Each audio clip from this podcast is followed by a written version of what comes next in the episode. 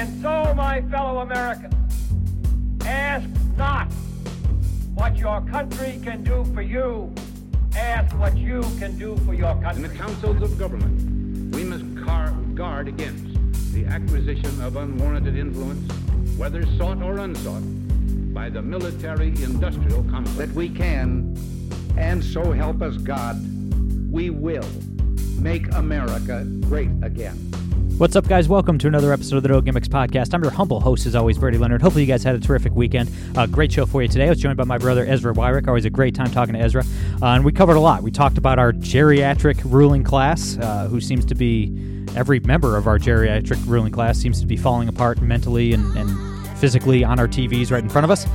We talked about Trump's PAC spending $40 million of donors' money on legal bills and what that all means and what people that truly want to be free should be focusing on moving forward regardless of what happens in the next presidential election. And a lot more. I think you guys will enjoy it. Before we get to Ezra, if you haven't already, guys, please follow us on Twitter at No Gimmicks Pod. Please subscribe on iTunes, SoundCloud, Spotify, wherever you get your podcast. Make sure to subscribe, and if you are an Apple user, please take a couple seconds to leave us a 5-star rating and a good review. I'd really appreciate that. And if you like the show and want to get involved, you can support us monthly over on Patreon, patreon.com/thenogimmickspodcast. All right, without further ado, the great Ezra Wyrick.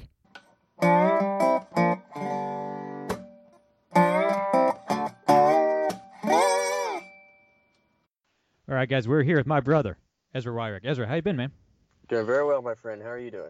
I'm doing great. So a lot to discuss, as always, this Monday. First, because this happened after my last podcast on Wednesday, we need to mention again the age and mental state of the people running this country. We've talked Biden's health to death. I guess poor choice of words, but you know the man is 80. He's suffering from late stage dementia or something like that. Last week, he claimed he cured cancer, and he fell asleep during a presser with, I believe it was the president of Israel. He just fell asleep, and this guy's looking around at the White House staff like, should I do something? Like, do I need to perform CPR? Yeah. You know, it's like uncomfortable. That's like a typical week for him. Yeah. And then Mitch McConnell, who is also 80, had an apparent stroke on live TV. He just froze up for about 30 seconds and couldn't speak. And you can go down the list. Dianne Feinstein is 89. On Friday when she was speaking in the Senate, she had no idea where she was. Another senator had to tell her, quote, just say I. You know? Oh, my. I did not see that. Yeah, just say I. You know, she started reading off her notes when it wasn't her time to speak. And, yeah, it was embarrassing. And, you know, Pelosi's 83, 84, something like that. And let's be honest, she's still in charge of House Democrats. I mean, on the Republican side, Trump is 78, you know, he's like he'd be 80 if he were to win re-election. These people are old, they're sick, and they absolutely refuse to give up power. Yeah, absolutely refuse to give up power. That's one thing that's always struck me is like you have really powerful old politicians that you know are like in stages of dementia or you know sickly, and they still will not give up power. It's like they have an insatiable thirst for power. Even if they have power, once they get power, they want to latch on to power for as long as they possibly can. They have a death grip on their power. Yeah. And I understand, like, you know, how polarized the country's been in recent years.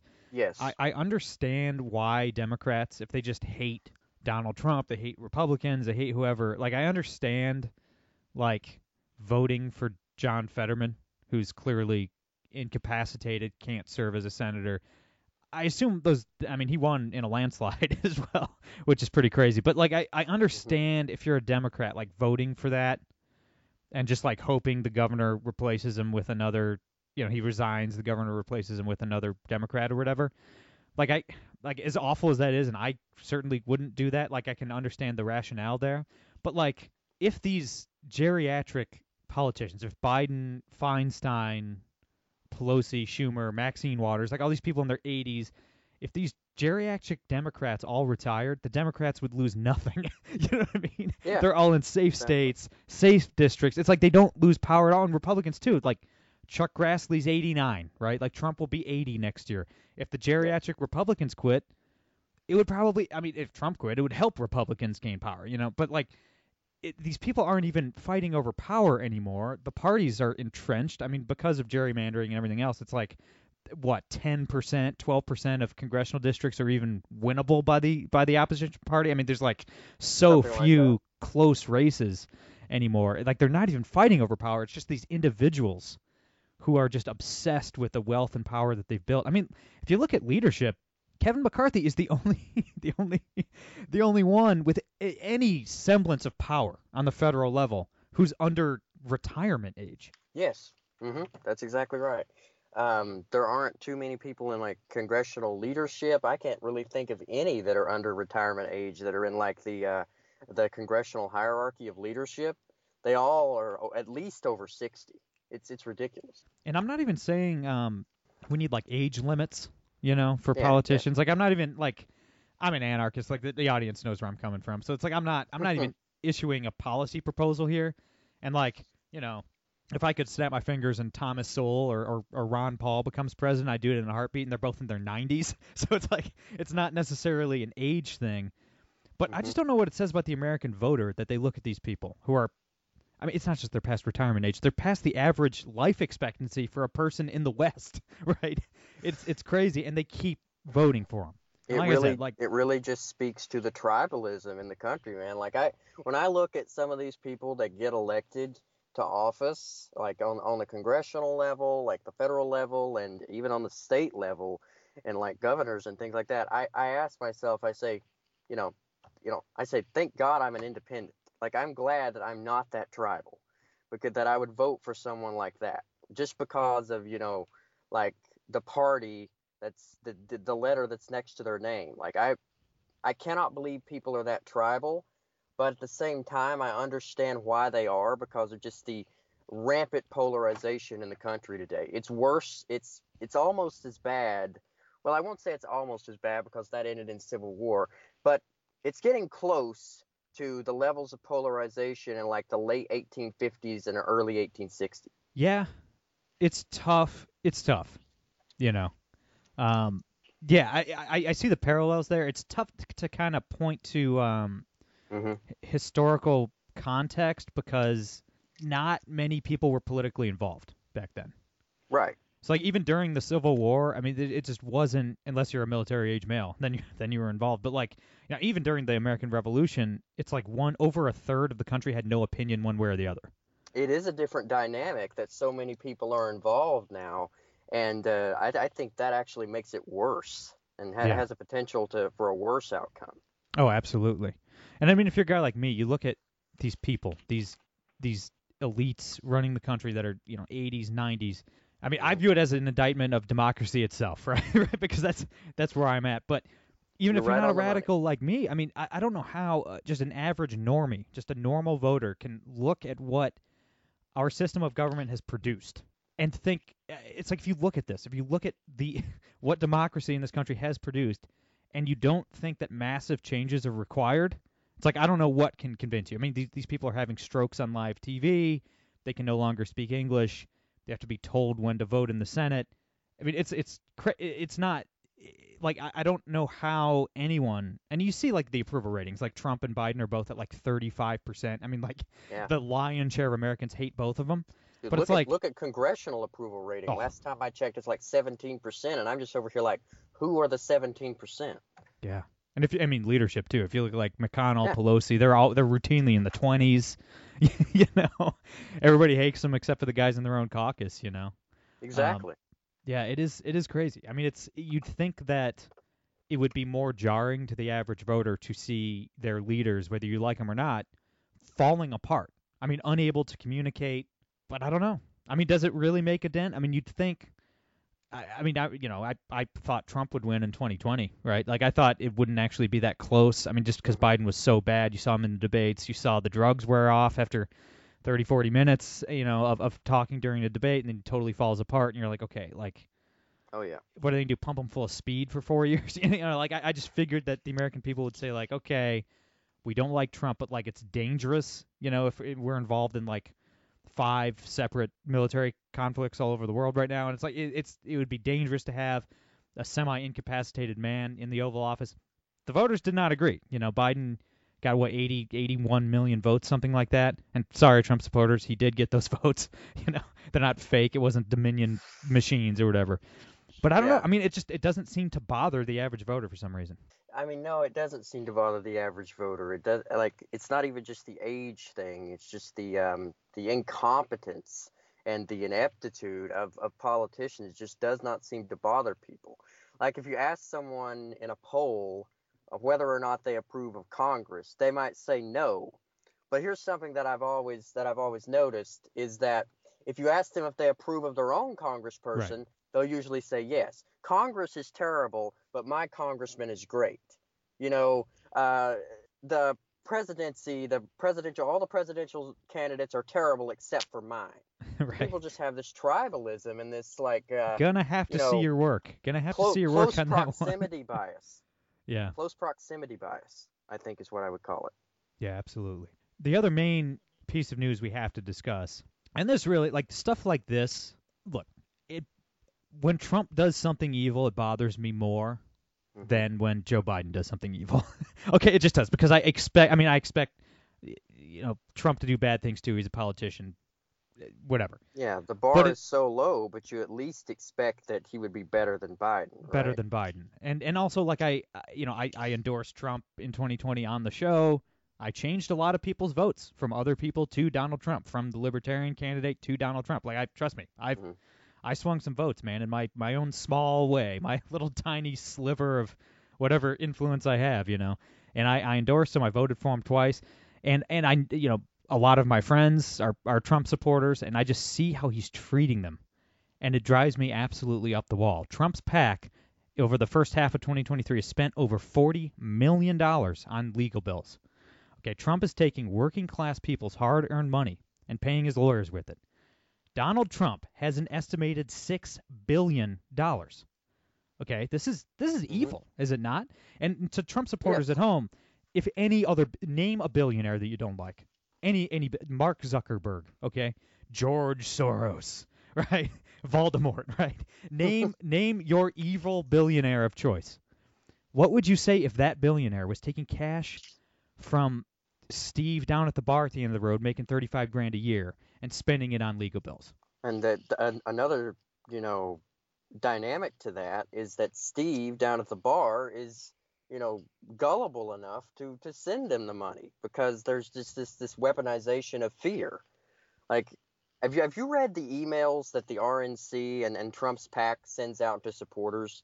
Like, do you know how bad that is? Because I actually signed up for the emails just out of curiosity. And I have them all blocked. So I don't get any of that stuff. Dude, it is insane.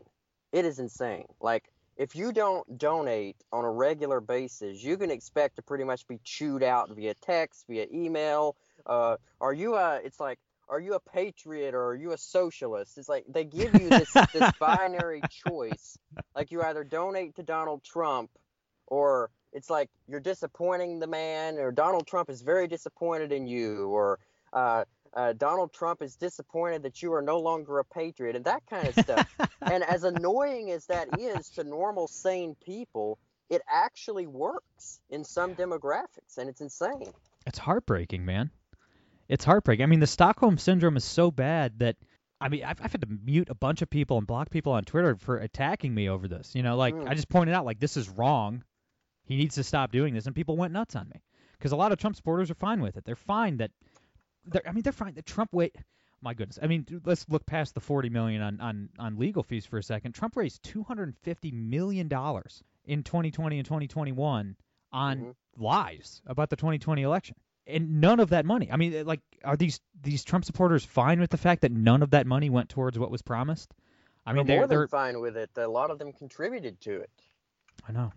I mean, they're apparently okay with their money being used for a billionaire's lawyer bills. I mean, it's incredible to watch, man. And I've said it before, the two main reasons I can't support Trump is that, one, he refuses to take blame or apologize for the lockdowns, for Fauci, for all that stuff. I mean, that's the worst thing that's happened to this country in my lifetime, at least since 9/11 and the Patriot Act, and probably worse than that for the average American. And two, because he just doesn't respect his own supporters and treats them like chumps. You know what I mean? I can't vote for a man who laughs at my friends You know, I'm buddies with a lot of Trump supporters, and he's laughing in their face and spending their money on legal bills. I mean, it's just gross. Yeah, exactly. And one of my main problems, like with Trump, not just as a politician but as a person, is he has no loyalty. The man has no loyalty whatsoever. Like, he demands complete loyalty from other people, but he does not reciprocate. Yeah. He will throw you under the bus if you just so much as blink at him the wrong way. Yeah. And I just think that's a terrible trait for someone to have. Yeah. Yeah, absolutely. And I mean, you're looking at the 2024 election, I mean, if something doesn't change, I mean, Republicans are going to get wrecked. I mean, Democrats always have more money to spend than Republicans in presidential cycles.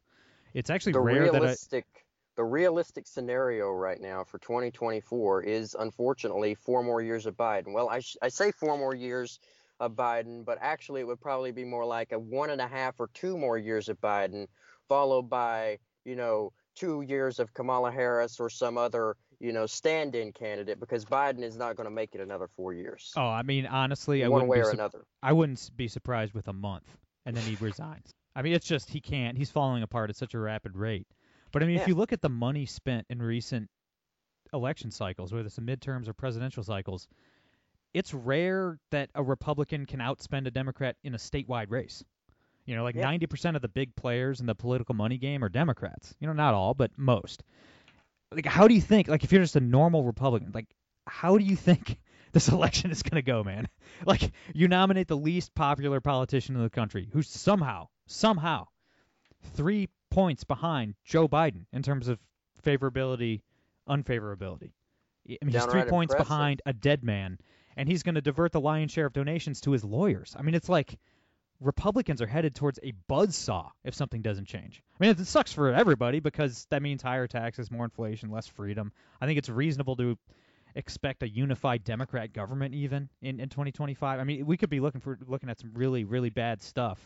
And it's like, man, you can't win elections without money, man. And if the Trump campaign is spending all their donations on legal bills, it's like, I mean, how are you expecting to win Wisconsin or Michigan or Arizona, Georgia? I mean, these swing states that you need, it's just not. I mean, they're going to be outspent 2-1 by the Democrats. I mean, it's looking bleak, man, for Republicans. I mean, hey, you can go to Wisconsin and Michigan and Pennsylvania, hold some massive rallies and post clips all over social media, like, look how big my crowd was, and then lose them all by 3, 4, 5 points because you didn't spend enough money there. I think one thing that Trump has this affinity for huge rallies and huge shows of support, right? But unfortunately, rallies don't win elections. No. And I think that's been his approach for a very long time, rallying the troops in these swing states. But if you're not spending the proper amount of money to actually get people to the polls, you're going to get wrecked. Yeah. Like, it doesn't matter how many people show up to your rally in red hats and wave signs around. How many of those people are actually voting? How many of those people are actually going to go vote? That's the question. The establishment Democrats are so good at fundraising. They're so good at fundraising. I mean, and half the fundraising is on the back of Donald Trump, too. I mean, the donations to Democrats skyrocket when they can make the election about Donald Trump. So you have the ultimate Democrat fundraiser in Trump. Democrats are good at two things that people on the right are not good at: fundraising and confrontational politics. They've got both of these things down to the T. When the right struggles with getting either of these two things right, especially in terms of confrontational politics, because there's like this idea that, oh, we need to be better. We need to be better than our opposition. So it's kind of, I think someone gave it an analogy. You show up in the ring, the other guy has a chainsaw, and you just show up with normal boxing gloves. Right. You want to be fair. Right. Right. Yeah, I even, with the whole showing up with boxing gloves, and I'm not going to hit him too hard because he's the best senator we have, but Rand Paul was talking the other day about how Republicans shouldn't impeach Biden. And he's like, well, it could backfire politically. It's like everything backfires on Republicans politically. Everything could backfire politically at this point. You just can't. But you can't. It's the same. I mean, you hear Trump after all the losses in the midterms. He blamed Roe v. Wade. He blamed, the pro-life movement and pro-life legislation. And it's like, one, what a dick move. I mean, my goodness, way to just stab your own supporters in the back on like one of their most important issues. One, but two, who cares? Like, it's like, I don't, okay, like, you know what? It was a mistake to overturn Roe v. Wade because it backfired politically. No, I mean, like in Texas alone, we saved like a, I don't know, like 100,000 babies or something since then. I mean, like, you're saving human beings, you're saving human souls. I mean, it's not. I don't care what backfires politically, you know, like it, this whole like, oh, I don't know, might not work out, guys. I mean, yeah, the Democrats have their thumb on the scales with the press. I mean, the corporate press adds, I don't know, 5 to 10 points to the Democrats in every election. I mean, from dog catcher to president, you know, that's really how they rig elections. It's not by voting machines and stuff like that. But it's like, Stop worrying about if it's going to backfire, if it's going to work out at the ballot box. Just do the right thing, man. Like, Biden is a corrupt old man who's flirting with World War III. Get him out of there. Impeach him. Like, I don't, you know, like, it doesn't matter. It might hurt some Senate race in Wisconsin or whatever. Like, I don't care. You know, like, I don't. What a weak thing for Rand to say, and uncharacteristic for him too. Yeah. I mean, absolutely. But I also think that, you know, he's probably like approaching it from, you know, a more pragmatist perspective, but pragmatics goes out the window whenever you're facing this kind of opposition. I mean, you can be pragmatic, but just know that the other side is not going to be pragmatic. And I think this, you know, this just gets back to the point that I made before, that the Democrats are so good at fundraising, they're so good at confrontational politics, and they are very good at doing this in a way that the average, like, you know, undecided voter, whoever that is out there, is going to be more drawn to their position than to the position of the Republican candidate. So they're able to take radical ideas and frame them in a, you know, at least somewhat pragmatic and sane way. And that is something that Republicans are not good at all. They shoot themselves in the foot every time they try to be radical on something. Yeah. Yep.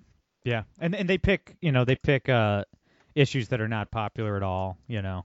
Yeah. Like, securing the border is popular, obviously, but the whole like deport everyone, not popular. You know what I mean? It's like, yeah, that was like, Republicans took for like a decade the position like deport every illegal alien, you know, like regardless of situation. It's like, well, that polls at 10%. You know what I mean? Yeah, the kind of and not just that, the kind of manpower and the state apparatus that you would need, the kind of expansion that you would need to see to get that pulled off. You from know the how FBI, that, yeah. That would be like, I mean, I feel like the government would jump at that opportunity because, you know, deportation, total deportation of every, you know, undocumented migrant would expand the state exponentially because, you know, you'd have to form squads, you'd have to form teams to go and round them up and, you know, completely...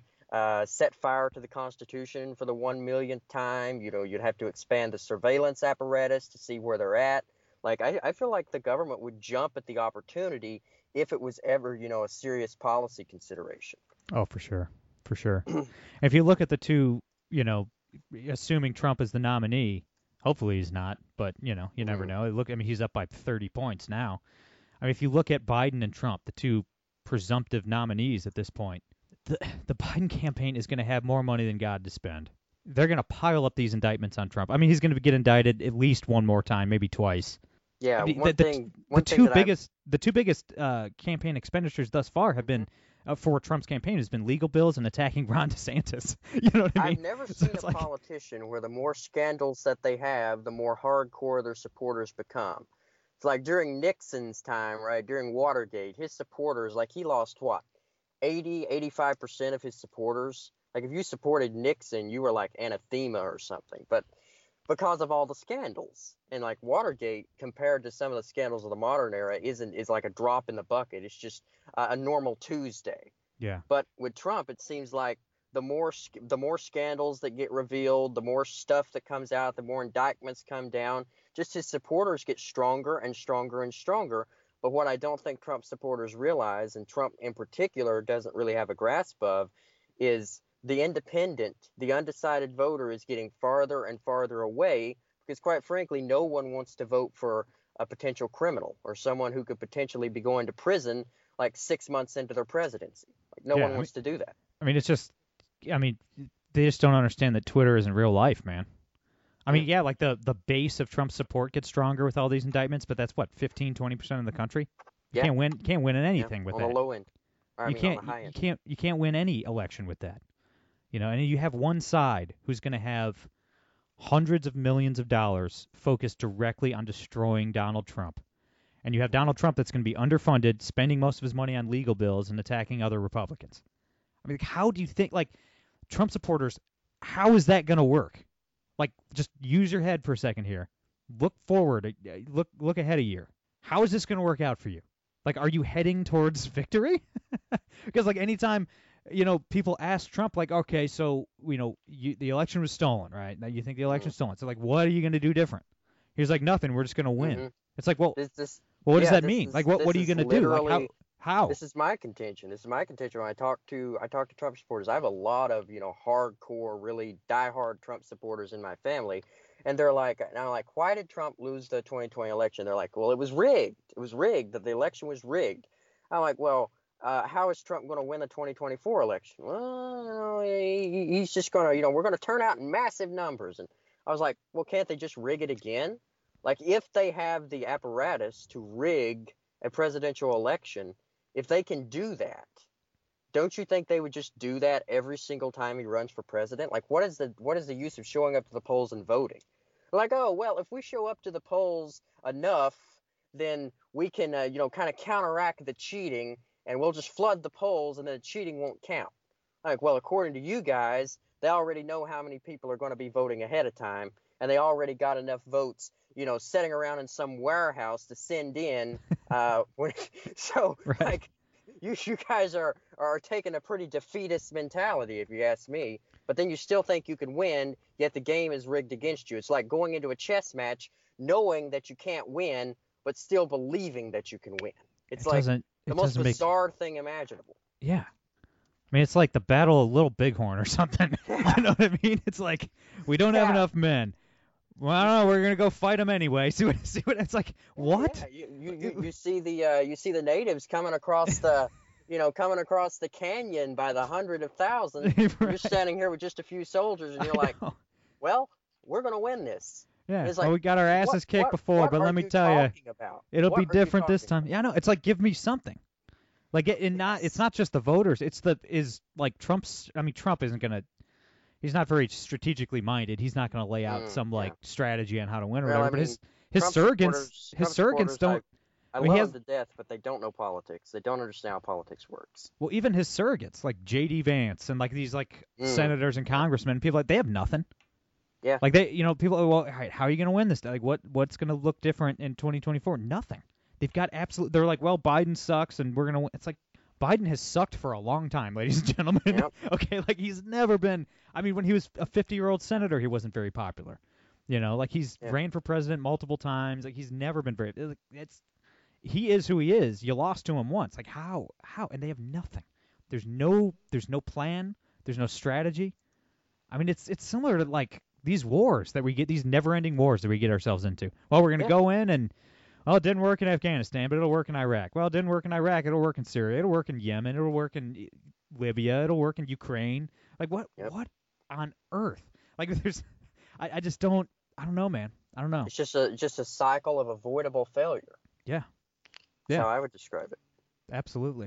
And, it'll be a long primary. Who knows? And if Trump, you know, I don't know. Maybe he could – maybe Biden does get so bad, the economy gets so bad that it doesn't matter. Who knows? But – I mean, the economy was pretty bad in 2020. You know, Democrat governors were still locking everybody in their homes and stuff like that. And if that, I mean, if being locked in your house at gunpoint doesn't make you vote for Donald Trump, dude, I don't know, man. I don't think $4 eggs are gonna, you know, or $5 gas is gonna do it. Like I don't think so. Yeah. Not gonna do the trick. Yeah, yeah. It's not great. It's not great, my friend. It's not a great outlook, and I mean, you know, to be cautious. I think that the libertarian group should probably be focusing a lot of attention on the state level, because if we have Biden get back in there and we have a Democratic trifecta and he feels like he has a mandate, there's got to be some kind of counteracting force in place to try to nullify all the terrible legislation that's inevitably going to be coming down from Washington. Yeah, we need strong. We have to have a strong nullification. Yeah. Like, I mean, states are going to have to start embracing that. Yeah. Yeah. I mean, the state legislatures have to be a bulwark against the predations of a second Biden term. I mean, the Senate map looks bad for Republicans. The House in presidential years kind of just goes as the top of the ticket goes, and Trump is just floundering in terms of popularity. So I don't have any hope for the House either. I think, and you're absolutely right. I mean, people that care about liberty, care about, you know, individual rights, God-given liberties, property rights, things like that, they need to get involved on the state level. Elect state reps and state senators that actually give a shit and can nullify some of these terrible laws that are going to be coming down from Congress if Biden wins re-election. Unless your congressman is Thomas Massey, don't anticipate that your congressman will defend your liberty in the face of federal overreach. No. You know, you're going to have to rely on your state legislature, and you're not going to go up to your legislator, and you're not going to say, "Oh, well, look at this terrible law coming down from Washington. Can you please do something about this?" No, that's not going to work because, frankly, they could care less. So you're going to have to use confrontational tactics to really grab control of the state legislatures and get some real nullification out there to counteract all the bad legislation that will inevitably be coming down if Biden wins a second term. It feels like he has a complete mandate, because I shiver to think the kind of stuff that will be coming down from Washington if he feels like he has an absolute mandate, like a small majority in the Senate, a big majority in the House, and the presidency. Democrats are just going to go haywire. Yeah, and I think you'd see a lot more. I mean, it's been astronomical already, the interstate migration, but I think you'd really start seeing, you know, Republicans leave blue areas even to a higher rate than they already have been. And the more Republicans that leave the blue areas, the more blue that they become. Yeah. Oh, I don't think that's... Yeah. I mean, there's no way... I think that's already happened. I mean, you know, obviously things do change. I mean, you know, there was like Arnold Schwarzenegger was a Republican governor of California. You know, there was a Republican governor of New York. What was his name? Was it Pataki? I don't know. New York had a Republican governor maybe 15, 18 years ago, something like that. That's just not going to happen in the next several decades. I think the damage has been done. There's just hollowed out, you know. If you look, I mean, it's like, I mean, Florida gained 2 congressional districts in the last cycle because so many Republicans from New York moved to Florida. I mean, it's like, it's crazy. Texas gained a district because too many Californians, you know, left California, you know. So it's like, I think that damage has kind of already been done. And but the thing is, it's not the worst thing in the world for liberty, for people to sort themselves in this way. I mean, it sucks if you are unable to leave a blue state. You know, if you're in Illinois and you cannot afford to pick up and move to Indiana, that's really going to suck for you because Illinois is going to get worse and worse and worse. But it's not, you know, how. Here's the deal. As from the libertarian or the anarcho-capitalist perspective, what percentage of Americans actually want to be free in the same way that we want to be free? 10%? 5%? Less? Yeah. Like a very small number. I think it's a smaller number, probably in like a libertarian or anarcho-capitalist sense. How many people want to be free? Oh, 3%, dude, if that. So we're not going to convince 51% of American voters to want freedom for themselves and their families, but we can affect some of these state races and affect the makeup of some of these state legislatures that can pass legislation that we would approve of. You know, you saw my good friend Eric Brakey, who's a state senator once again up in Maine. Good guy. He's a great guy. One of the best we have. And when he was a state senator, his first term, which I think was like 2012 to 2016 maybe, and Maine was still, I mean, it's a purple state, but kind of leans blue. But he had a Democrat governor and a Democrat controlled state legislature, and he sponsored constitutional carry that got passed. He sponsored Right to Try, which got passed. He helped reform Medicare and Medicaid, got that passed. It was all this like hardcore libertarian legislation, and he was, you know, he's a charismatic guy. He's whip smart, and he was able to whip those votes and drag that, you know, over the finish line in Maine. And I mean, that's not a red state. I mean, that's not Kentucky. That's not West Virginia. This is Maine. and they got a whole lot of freedom really fast just because a handful of Ron Paul guys got elected. You know, I mean, it doesn't. Yeah. It seems like all it takes is a handful. It takes a handful. It feels like we're a majority. You could just be a very, very loud minority, and you can get some things accomplished. 100%. 100%. Yeah, I mean, look at, and if you have good men and women in those legislatures, I mean, it's like Florida passed. I mean, it was like during their latest cycle, they passed like 7 or 8 huge bills. There's like a parents' bill of rights, different parental rights bills, transparency for government schools, stuff like that, constitutional carry, some border security stuff. It was like all this big stuff, and it was just the same handful of state reps and state senators sponsoring everything. It doesn't take.